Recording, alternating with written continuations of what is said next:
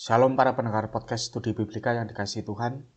Pada episode kali ini kita akan mempelajari tentang Yesus Gembala yang baik. Ada dua bagian dan pada kali ini kita akan belajar bagian yang pertama. Firman Tuhan diambil dari Injil Yohanes pasal yang ke-10 ayat 11 sampai 13. Demikian firman Tuhan. Akulah gembala yang baik. Gembala yang baik memberikan nyawanya bagi domba-dombanya. Sedangkan seorang upahan yang bukan gembala dan yang bukan pemilik domba-domba itu sendiri, ketika melihat serigala datang, meninggalkan domba-domba itu lalu lari, sehingga serigala itu menerkam dan mencerai beraikan domba-domba itu. Ia lari karena ia seorang upahan dan tidak memperhatikan domba-domba itu. Amin. Saudara sekalian, ketika seseorang memasuki tahun yang baru, biasanya orang itu berharap bahwa tahun tersebut akan lebih baik dibanding tahun yang lalu. Maka tidak heran banyak ucapan selamat tahun baru yang dibumbui dengan harapan akan kesuksesan, kesehatan, dan kelimpahan. Tetapi apakah itu pasti terwujud? Kita tentu masih ingat ketika memasuki awal tahun yang lalu, harapan akan perbaikan dari pandemi mulai timbul. Tetapi apa yang terjadi? Keadaan di tahun tersebut lebih buruk dibanding tahun 2020 ketika COVID pertama kali melanda di Indonesia. Di Indonesia, tahun 2021 justru mencapai puncaknya. Banyak orang kehilangan anggota keluarga, pekerjaan, dan juga kesehatan. Oleh sebab itu, banyak orang yang mencari-cari panduan di tahun yang baru. Kira-kira apa yang terjadi dengan perekonomian dan bagaimana saya mengatasinya? Teknologi apa yang akan berkembang dan bagaimana saya bisa mengambil untung darinya? Bahkan tidak sedikit pula orang yang percaya dengan ramalan. Sejarah membuktikan tidak ada satupun panduan yang 100% layak dipercayai. Apalagi jika kita mengingat bahwa panduan-panduan itu diberikan oleh manusia yang maha terbatas. Ada yang biasa memberikan motivasi tetapi malah terbelit masalah. Yang lain menjanjikan hasil investasi yang tinggi tetapi malah menggelapan uang investasi itu. Bahkan dari kalangan rohaniwan pun yang sering memberikan panduan tentang hidup benar ternyata masih bisa jatuh dalam dosa yang memalukan. Injil Yohanes mengajarkan bahwa Tuhan Yesus adalah satu-satunya panduan yang layak dipercayai. Tuhan Yesus tidak hanya tahu jalan menuju rumah Bapa, tetapi juga dialah satu-satunya jalan menuju ke sana. Makanya di dalam pasal 14 ayat 6 Tuhan Yesus berkata, Akulah jalan dan kebenaran dan hidup. Dialah pintu untuk masuk ke dalam hidup yang berkelimpahan. Akulah pintu, demikian kata Tuhan Yesus di dalam pasal 10 ayat 9 dan 10. Seperti apa itu hidup yang berkelimpahan? Apakah berarti selalu bergelimang uang atau ada dalam keadaan yang segar bugar? Bukan. Tetapi hidup yang dipenuhi oleh anugerah, sukacita, dan damai sejahtera dari Allah.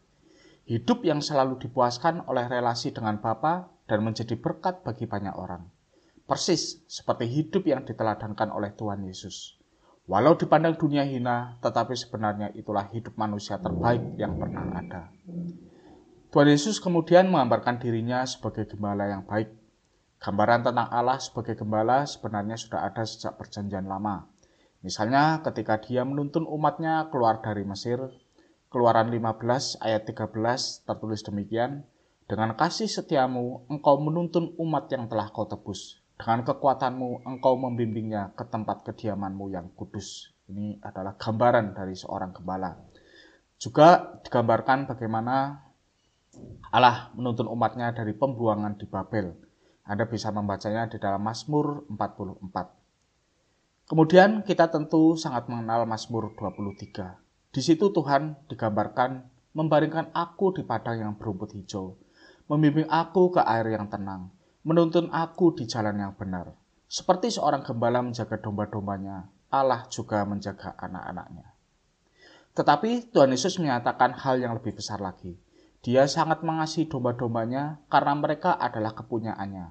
Apa pun akan dia lakukan demi mereka. Bahkan rela memberikan nyawanya demi menyelamatkan mereka. Itulah sebabnya Tuhan Yesus mengambarkan dirinya sebagai gembala yang baik.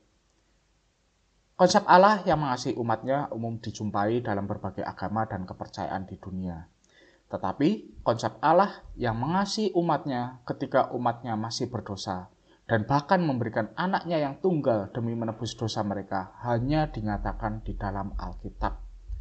Roma 5 ayat 8 tertulis, Akan tetapi Allah menunjukkan kasihnya kepada kita oleh karena Kristus telah mati untuk kita ketika kita masih berdosa. Luar biasa bukan apa yang dinyatakan di dalam Alkitab tentang Allah kita. Apa yang dilakukan Kristus menunjukkan Allah kita adalah Allah yang memiliki kasih yang berkorban, tanpa syarat dan tak terbatas. Inilah keunikan kekristenan yang berpusat pada relasi antara Allah dengan umatnya dan bukannya pada usaha manusia supaya layak diterima Allah. Kualitas kebaikan yang ditunjukkan oleh Tuhan Yesus ini sangat berlawanan dengan para gembala upahan. Mereka hanya menjaga domba karena mendapat upah, sama sekali tidak ada rasa memiliki terhadap domba-dombanya itu. Maka ketika ada serangan binatang buas, mereka lari tunggang langgang menyelamatkan diri dan meninggalkan domba-dombanya itu. Siapakah gembala upan itu? Mereka adalah pemimpin rohani yang gagal mengemban tanggung jawab mereka. Banyak orang yang dipanggil Tuhan untuk menjadi pemimpin rohani bagi bangsa Israel, namun mereka semua gagal. Mereka hanya mementingkan diri mereka sendiri dan mengambil keuntungan dari orang-orang yang digembalakannya. Ini termasuk orang-orang Farisi dan ahli-ahli Taurat pada zaman Tuhan Yesus. Belajar dari sini, kita harus benar-benar memperhatikan kepada siapakah kita percaya. Jangan percaya membabi buta pada manusia, seberapapun mereka kelihatan hebat. Tetapi percayalah pada Tuhan Yesus, gembala yang baik yang akan menuntun kita menuju hidup berkelimpahan kini dan dalam kekekalan.